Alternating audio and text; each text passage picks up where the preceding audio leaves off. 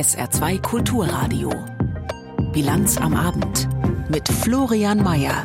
Polen will ehemalige DDR-Kampfflugzeuge an die Ukraine liefern und braucht die Zustimmung dafür aus Deutschland. Außenministerin Annalena Baerbock ist in China auf Staatsbesuch und hat ihre ersten Stationen hinter sich. Und eine bundesweite Razzia hat auch im Saarland einen mutmaßlichen Schleusering aufliegen lassen mit gut betuchter Kundschaft. Das alles in der Bilanz am Abend bis 18 Uhr. Herzlich willkommen. Auf die Panzer für die Ukraine folgen nun die geforderten Kampfjets. Polen hat bereits Jets des Typs MiG an das ukrainische Militär geliefert. Jetzt sollen aus Warschau MiG-29 Flugzeuge geliefert werden. Allerdings hat da die deutsche Bundesregierung noch ein Wörtchen mitzureden, denn die Kampfflugzeuge sowjetischer Bauart stammen aus DDR-Altbeständen. Mario Kubina dazu aus Berlin. Die Bundesregierung hat Post aus Polen bekommen. Es geht um Kampfjets vom Typ MiG-29, also um Flugzeuge sowjetischer Bauart. Die Regierung in Warschau will damit die ukrainische Armee unterstützen. Ein entsprechendes Schreiben ist in Berlin eingegangen. Das hat Verteidigungsminister Boris Pistorius bestätigt. Deutschland hat vor Jahren 23 solcher Jets an Polen verkauft, aus DDR-Altbeständen. Die Bundesregierung müsste einer Weitergabe zustimmen denn eine entsprechende Klausel findet sich in der Regel in Verkaufsverträgen für Rüstungsgüter aus Deutschland. Die polnische Regierung hat schon acht andere Kampfjets vom Typ MiG-29 an die Ukraine geliefert, wie sie sagt. Auch die Slowakei hat mehrere MiG-29-Jets an Kiew abgegeben. Deutschland selbst will aber bisher keine Kampfflugzeuge an die Ukraine liefern, aus Sorge vor einer weiteren Eskalation des Kriegs. Und vor wenigen Minuten tauchten die ersten Agenturmeldungen auf. Demnach soll das Okay aus der Bundesregierung mittlerweile erfolgt sein. Sobald es dazu mehr aus Berlin gibt, hören Sie es natürlich auch in den SR-Nachrichten.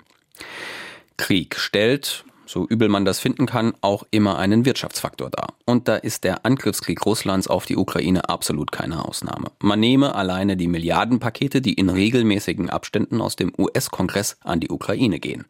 Was sich anhört wie die formlose Übergabe eines milliardenschweren Checks, ist in großen Teilen aber im Grunde auch ein Subventionspaket für die US-Rüstungsindustrie, die der Ukraine dann eben Material jedweder Art liefert. Daher läuft es in diesem Sektor aktuell auch alles andere als schlecht. Und nicht viel anders sieht es in Deutschland aus. Da freut man sich ebenfalls über einen neuen Verteidigungsminister, der erstmal mehr Geld für mehr Ausrüstung mit Blick auf die potenzielle Bedrohung aus dem Osten haben will. Ein Gewinner, der Rüstungselektronikhersteller Hensoldt, der am 20. März in den MDAX aufgestiegen ist. Bojan Kim über die frohlockende Rüstungsindustrie an der Börse. Seit dem russischen Angriffskrieg auf die Ukraine ist die Nachfrage aus dem In- und Ausland stark gestiegen. Dass der Erfolg des Unternehmens eng verkettet ist mit den weltweiten Krisen, ist nicht von der Hand zu weisen.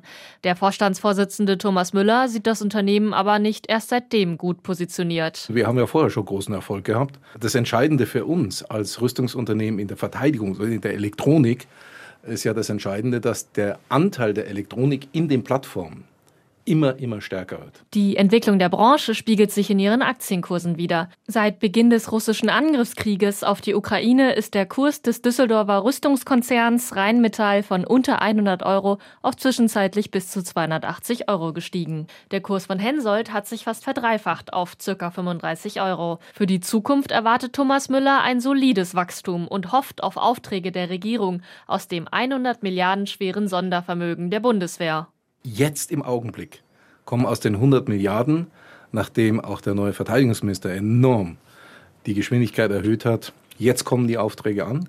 Im zweiten Quartal diesen Jahres kommen die ersten Aufträge und wir werden jetzt tatsächlich einen deutlichen Zulauf dieser Aufträge aus den 100 Milliarden sehen. Wie bei vielen anderen Industrievertretern ruhen Hensoldts Hoffnungen auf dem neuen Verteidigungsminister Boris Pistorius. Fakt ist jedoch, dass laut Verteidigungsministerium bisher nur ein Bruchteil der 100 Milliarden bereits beauftragt wurden.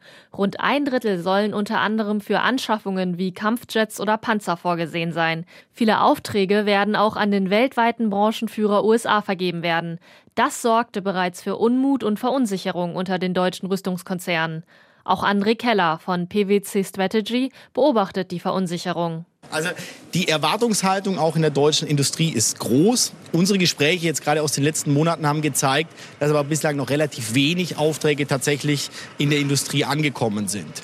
Was wir hier brauchen für die Industrie ist ganz klar Planungssicherheit, das heißt konkrete Bestellungen auch für die Industrie, damit sie ihre Investitionen entsprechend planen können, Mitarbeiter einstellen können und eben auch dafür sorgen können, dass sie die entsprechenden Produkte bereitstellen können. In der modernen Rüstungsbranche geht es jedoch oft schnell. Täglich entstehen neue technische Entwicklungen und statt reiner Materialschlachten geht es öfter darum, technologisch überlegen zu sein. Auch Hensoldt verbaut künstliche Intelligenz, um ihre Sensoren und Radare noch genauer und effektiver einsatzfähig zu machen. Krieg als Kapitalanlage. Das Osterwochenende war für die Sicherheitsbehörden in den USA alles andere als entspannt. Streng geheime Dokumente aus dem Verteidigungsministerium fanden da ihren Weg ins Internet. Seitdem wird gerätselt, wer hat die Unterlagen in einem Chat auf einer Online-Plattform veröffentlicht. Es gab viele Theorien. Steckt dahinter vielleicht ein russischer Spion oder ein Whistleblower wie Edward Snowden? Die Zeitung Washington Post hat jetzt eine Recherche veröffentlicht, die den ganzen Vorfall in einem völlig neuen Licht erscheinen lässt. Arne Bartram berichtet aus Washington. Ein Mitarbeiter einer US-Militärbasis soll die geheimen Papiere in einer Chatgruppe gepostet haben. Die Washington Post berichtet, dass es um einen jungen, rechtsgerichteten Mann geht, der der US-Regierung kritisch gegenübersteht. Die Zeitung hat mit zwei Mitgliedern der Chatgruppe gesprochen, die angeben, den Mann zu kennen. Einer der beiden erzählt anonym, was er über den Mann mit dem Spitznamen OG weiß. Jede Behauptung, er sei ein russischer Agent oder pro-Russland ist falsch. Er ist ein junger, charismatischer Mann, der die Natur und Gott liebt, der gerne schießt und Rennautos mag. OG soll teilweise in einem Sicherheitsbereich gearbeitet haben, in dem Telefone und andere elektronische Geräte verboten gewesen seien. Stundenlang hat er laut Washington Post Recherche zunächst Dokumente abgeschrieben und die Infos immer wieder an die rund zwei Dutzend Mitglieder der Chatgruppe weitergegeben. Ich glaube nicht, dass er ein bestimmtes Ziel mit der Veröffentlichung verfolgt hat. Er ist kritisch gegenüber der Regierung eingestellt, aber das ist nichts Ungewöhnliches für die meisten Rechten heutzutage. Anfangs hätten viele Mitglieder der Gruppe die Brisanz der abgeschriebenen Dokumente gar nicht erkannt. Es sah aus, als ob er wütend wurde, weil nur ein oder zwei Leute die Informationen beachteten. Aus Wut hat er sich dann entschieden, Fotos der Dokumente zu posten. Der Bericht ist das Thema in den US-Medien am Morgen. Kein russischer Spion soll für die Leaks verantwortlich sein, kein Whistleblower, der aus Gewissensgründen gehandelt hat. Einen Moderator beim Sender Fox News macht der Bericht fassungslos. Er wollte einfach nur angeben mit unseren geheimsten Informationen. Hey, schau mal, was ich weiß. Warum OG Zugang zu brisanten Dokumenten hatte und wie er unerkannt Fotos machen konnte, ist unklar. Die Washington Post hat nach eigenen Angaben rund 300 Fotos geheimer Dokumente gesichtet. Darunter genaue Infos über die Lage im Ukraine-Krieg, mögliche Flugbahnen nordkoreanischer Atomraketen im Falle eines Angriffs auf die USA oder auch Details zum chinesischen Spionageballon, der Anfang des Jahres über dem Land unterwegs war. Das Verteidigungsministerium hat bereits Konsequenzen aus dem Fall gezogen. Laut dem Sender CNN will das Pentagon einschränken, wer Zugang zu geheimen Infos erhält. Sprecher Pat Ryder beim Sender News Nation. Wir prüfen gerade unsere Möglichkeiten zur Schadensbegrenzung. Wir schauen uns an, wer Informationen von uns erhält, um den Umfang zu verstehen. Wir wollen vertrauliche Informationen weiter geheim halten. Jetzt ist es aber erstmal wichtig, dass die Justiz ermittelt und wir werden dann angemessen reagieren. Das Weiße Haus nimmt derweil die sozialen Netzwerke in die Pflicht. Die geheimen Dokumente waren auf der Plattform Discord geteilt worden. Sprecherin Karine Jean-Pierre. Wir finden, dass die Social-Media-Firmen eine Verantwortung gegenüber ihren Nutzern haben, genauso wie gegenüber dem Land, in dem sie aktiv sind. Und wir rufen die Firmen dazu auf, dafür zu sorgen, dass für die Öffentlichkeit schädliche Informationen nicht so einfach verbreitet werden können. US-Präsident Biden hat gesagt, er sei zuversichtlich, dass die Behörden den mutmaßlichen Veröffentlicher bald identifiziert haben. Die Gewerkschaften in Frankreich hatten es schon lange vorher angekündigt und sie lassen ihren Worten aktuell deutliche Taten folgen. Das Land ist mittlerweile im zwölften nationalen Streiktag gegen die äußerst unbeliebte Rentenreform angekommen. Kernstück der Reform das Anheben des Eintrittsalters von 62 auf 64 Jahre. Und während Präsident Macron im Hintergrund versucht zu verhandeln, warten die Demonstranten gespannt auf den morgigen Tag. Dann entscheidet der Verfassungsrat über die Gesetzmäßigkeit der Reform. Der Bericht von Stefanie Markert aus Paris. Demonstrierende in den Straßen rund um die Champs-Élysées. Gerade lief eine Aktion im Geschäft eines Luxusgüterkonzerns in der prächtigen Avenue Montaigne. Für Eisenbahngewerkschafter Fabien Villedieu ist es ganz einfach. Es gibt Probleme, die Rente zu finanzieren. Dann geben wir der Regierung friedlich und symbolisch eine Idee, wo sie das Geld finden kann. In der Tasche der Milliardäre, allen voran bei Bernard Arnault. Der Multimilliardär von LWMH meldet gerade ein Rekordjahr. Der Franzose gilt derzeit als reichster Mensch der Welt. Reiche und Regierung haben die Straße gegen sich. Eine Umfrage des IFOP Meinungsforschungsinstituts belegt, 62 Prozent der Befragten unterstützen oder hegen Sympathie für den Kampf gegen die Rentenreform. Deutlich mehr als noch im Januar. 73 Prozent wollen ein Referendum und immerhin noch 52 Prozent, dass Streiks und Demos weitergehen. Laurent Berger von der gemäßigten CFDT. Der Protest ist stark verankert. Die Schlacht um die öffentliche Meinung ist gewonnen. Die Regierung hat mit der Rentenreform Schiffbruch erlitten. Das Sinken der Titanic jährt sich übrigens an diesem Freitag am 14. April. Genau dann entscheidet auch die letzte Instanz, der Verfassungsrat, über die Reform und ihr Inkrafttreten, weiß auch Sophie Binet, die neue starke Frau der linken CGT.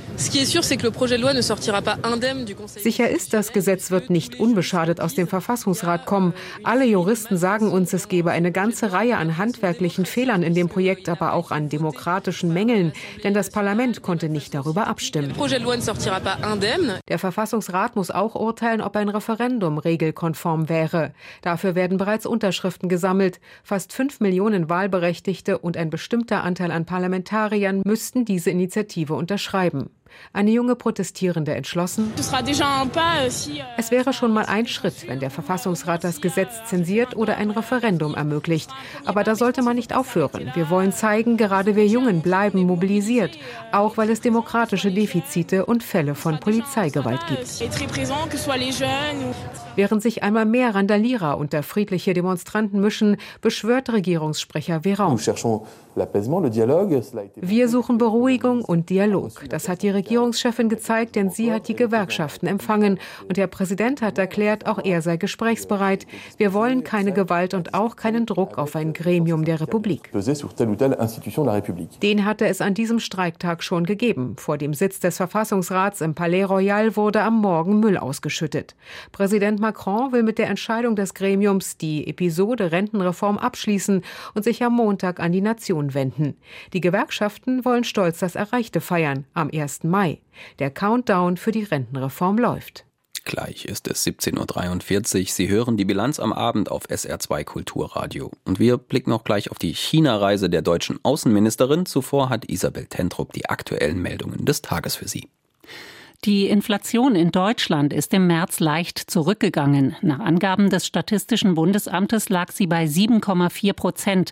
Im Januar und Februar waren es noch 8,7 Prozent. Ein Grund dafür ist demnach der langsamere Anstieg der Energiepreise.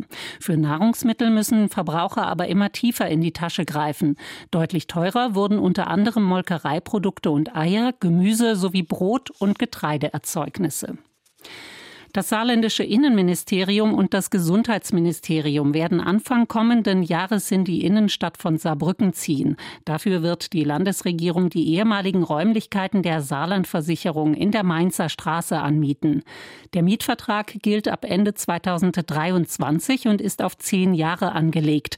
Zu den jährlichen Mietkosten wollte sich das zuständige Innenministerium auf SR-Anfrage nicht äußern. Die Miete sei aber ortsüblich.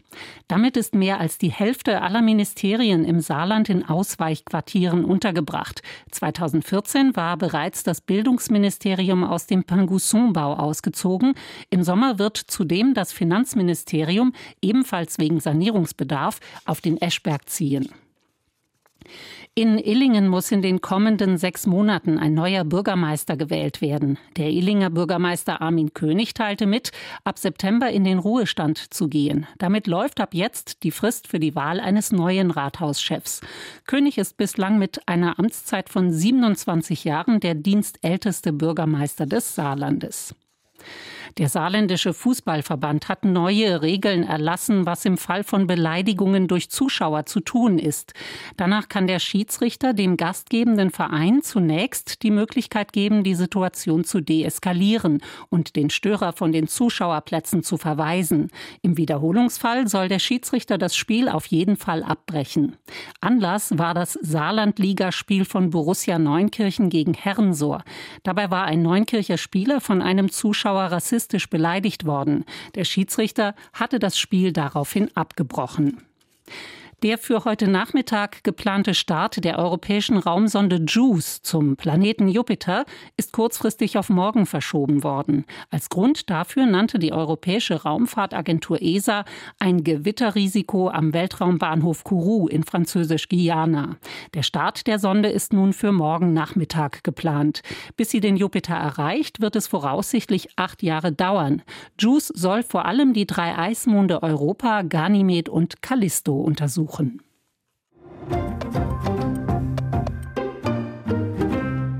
Annalena Baerbock hat heute den ersten Tag ihrer ersten China-Reise als, als deutsche Außenministerin hinter sich gebracht. Ein Besuch, der unter ganz besonderer Beobachtung steht und es nicht nur aufgrund des chinesischen Überwachungsfetischismus. Denn Baerbock ist gemessen am Rest der Ampelregierung, allen voran Bundeskanzler Olaf Scholz, eher die Hardlinerin.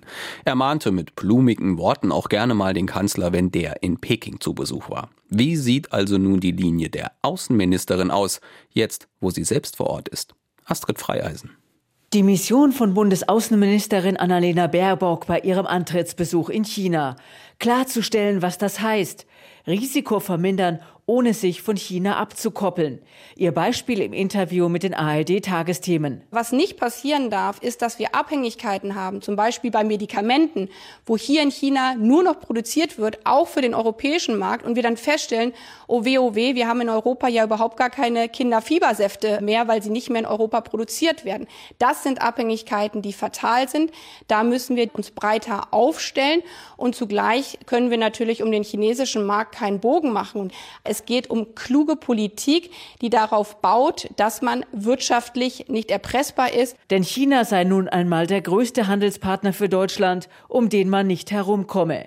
Wichtig sei bei der wirtschaftlichen Zusammenarbeit mit China, Internationale Regeln, die auch die Volksrepublik unterschrieben habe, müssten eingehalten werden. Wenn wir in Europa Regeln haben, dass Zwangsarbeit verboten ist, dass Unternehmen das deswegen logischerweise und zu gutem Recht nicht praktizieren dürfen, dann wäre es ja nicht nur in unserem ökonomischen Interesse, wenn man akzeptiert, dass das Länder ihren Unternehmen erlauben können, wie zum Beispiel in China, und sie dann auch noch in Europa einen Wettbewerbsvorteil haben. Im Tagesthemeninterview wurde Annalena Baerbock nach der lang angekündigten China-Strategie der Bundesregierung gefragt gefragt. Die sei noch nicht da, weil sie in die kommende deutsche Sicherheitsstrategie eingebettet sei, so die Außenministerin.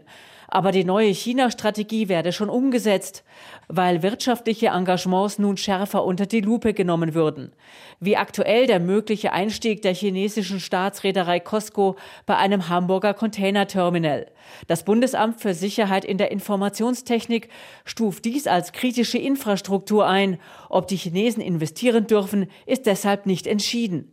Der China-Experte Thorsten Benner vom Global Public Policy Institute Berlin fand im ARD-Interview nicht, dass sich eine solche Linie bereits durchgesetzt hat. Wir haben das Problem, dass einige deutsche Unternehmen auf Risikointensivierung mit China zu setzen scheinen. Volkswagen, Daimler, BASF und andere machen keine Anstalten, ihre Risiken zu reduzieren oder auch Unternehmen wie Siemens in große Gefahr laufen, indem sie Beziehungen zur chinesischen Rüstungsindustrie unterhalten. Bei ihrem morgigen Treffen mit Chinas höchstem Außenpolitiker Wang Yi will Baerbock um Vermittlung im Ukraine-Krieg werben und sie wird betonen, wie wichtig Frieden halten in Taiwan ist. 50 Prozent des Welthandels passieren die Straße von Taiwan.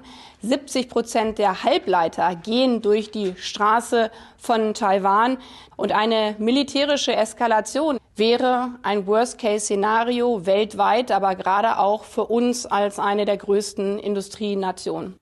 Und nicht nur die Außenministerin ist in den fernen Osten gereist, auch Umweltministerin Lemke hat es weit auf die andere Seite der Erdkugel verschlagen.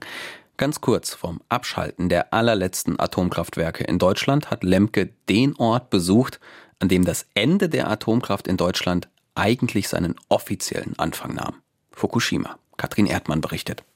Bundesumweltministerin Steffi Lemke ist erleichtert, dass Deutschland, anders als Japan, aus der Atomenergie aussteigt. Das sagte die grüne Ministerin nach einem Besuch im Kernkraftwerk Fukushima, wo es 2011 infolge eines Seebebens mit Tsunami zu drei Kernschmelzen gekommen war. Also ich bin heute nach diesen Bildern sehr bedrückt, weil das Ausmaß der Zerstörung, was hier in der Region Fukushima stattgefunden hat, die immensen Summen, die die Gesellschaft aufbringen muss, um diese Schäden zu beseitigen oder zumindest einzudämmen und das Leid, das die Bevölkerung hier erfahren hat, das hat mich wirklich bedrückt gemacht. Gerade auch, wenn man die vielen leerstehenden Häuser sehe und bedenke, dass es noch Jahrzehnte dauern werde und möglicherweise radioaktive Abfälle ins Meer eingeleitet werden, sei sie der Ansicht, die deutsche Entscheidung für den Ausstieg sei richtig.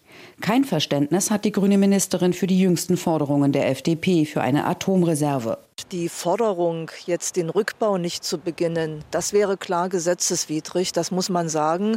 Denn im Atomgesetz sind die Betreiber dazu verpflichtet, den Rückbau jetzt zu beginnen. Und wir können die Betreiber ja nicht zum Rechtsbruch auffordern. Darüber müsse auch nicht mehr nachgedacht werden, denn es seien ausreichend Energiereserven für den kommenden Winter vorhanden.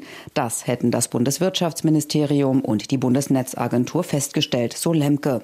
Mit Blick auf das anstehende Treffen der G7-Umweltminister an diesem Wochenende in Japan, das selbst wieder verstärkt auf Atomkraft setzen will, sagte Lemke, sie respektiere natürlich die Entscheidung anderer Staaten. Und nicht nur in Japan hat sich die Einstellung seit dem fast GAU in Fukushima wieder gedreht. Verschiedene europäische Länder blicken dieser Tage mit ja, durchaus Unverständnis auf die Abschaltung der Atommeiler in Deutschland.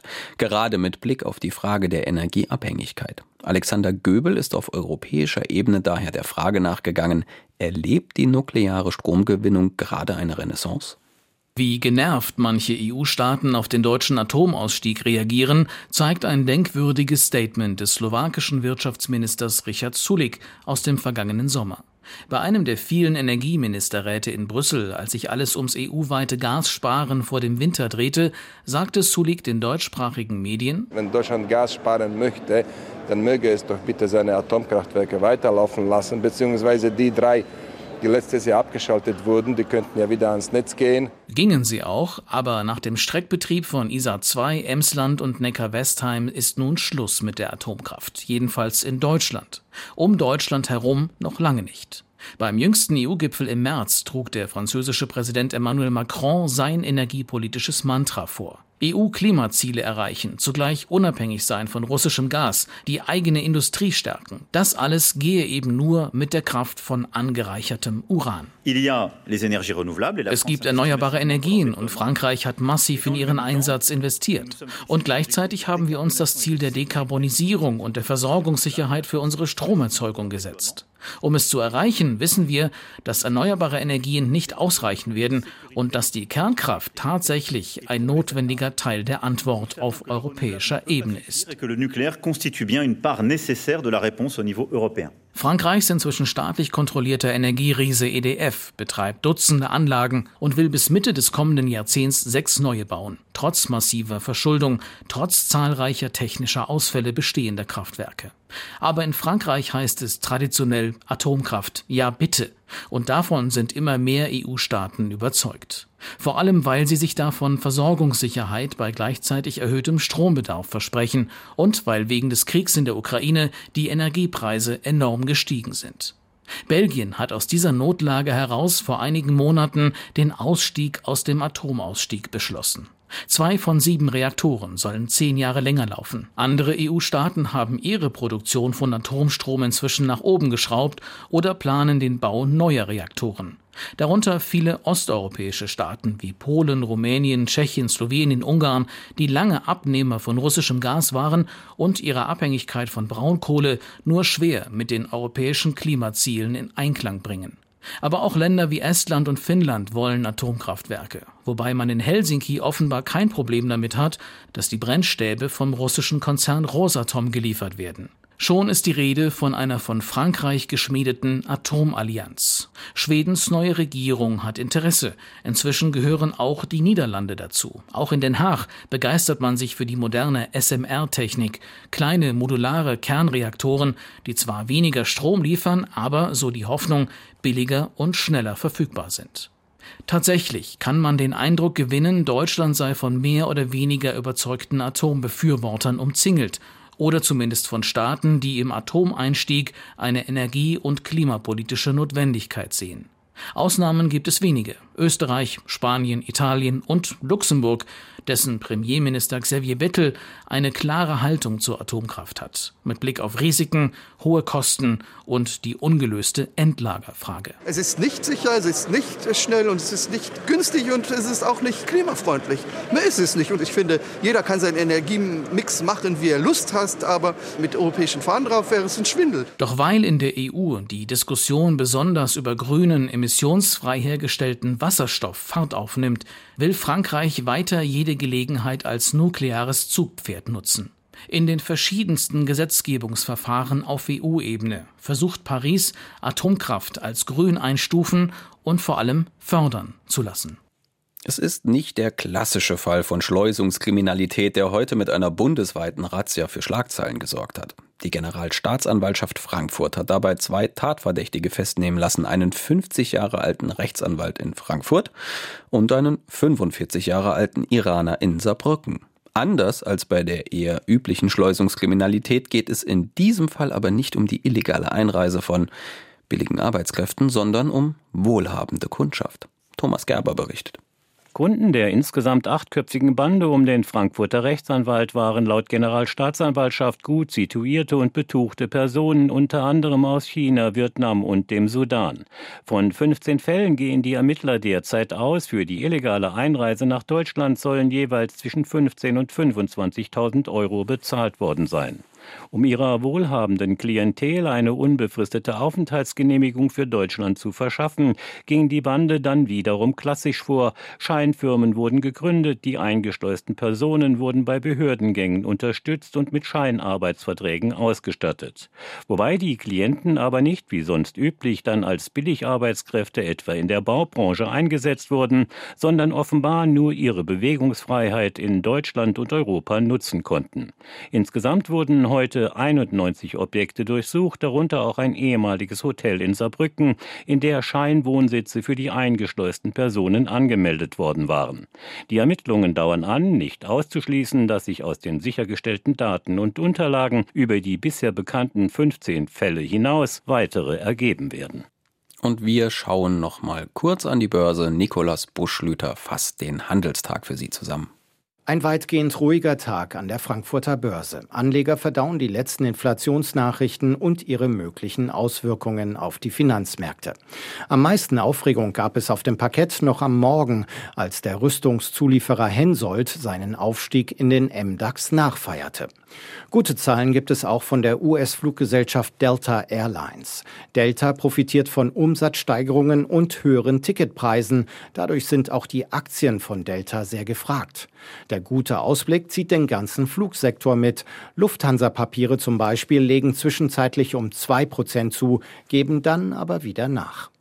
Beruhigend für Anleger an der Wall Street auch folgende Nachricht. Erzeugerpreise in den USA haben sich stärker als erwartet abgeschwächt. Da sie allgemein als Indikator für Inflation gelten, könnte der Druck auf die Notenbank Fed, die Zinsen weiter zu erhöhen, abnehmen. Der DAX geht fast unverändert zu gestern aus dem Handel mit 15.729 Zählern, 0,2 Prozent stärker. Der Eurokurs setzt seinen Aufstieg fort auf einen Dollar 10,64. Und wir haben jetzt noch die Wetteraussichten für Sie heute Abend und in der Nacht sind anfangs nur noch letzte Schauer möglich, sonst ist es trocken und oft nur noch locker bewölkt oder sogar klar. Es wird dadurch entsprechend frisch und örtlich sogar leicht frostig bei Tiefstwerten von plus drei bis minus zwei Grad. Der Freitag selbst wird ein Mix aus Sonne und Wolken mit zum Teil auch längerem Sonnenschein. Nur vereinzelt kann es zu Schauern kommen. Höchstwerte 10 bis 14 Grad. Und die weiteren Aussichten ins Wochenende hinein. Am Samstag mal dichtere, mal lockere Wolken und gelegentlich etwas Regen und Schauer. Die Tiefstwerte bei 4 bis 0 Grad. Höchstens 14 Grad. Der Sonntag wird dann überwiegend dicht bewölkt.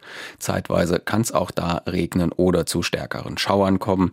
Das Thermometer erreicht maximal 12 Grad. Das war die Bilanz am Abend mit Florian Mayer am Mikrofon, der sagt Tschüss und danke fürs Zuhören im Namen des gesamten Teams. Machen Sie es gut, einen schönen Abend. Tschüss.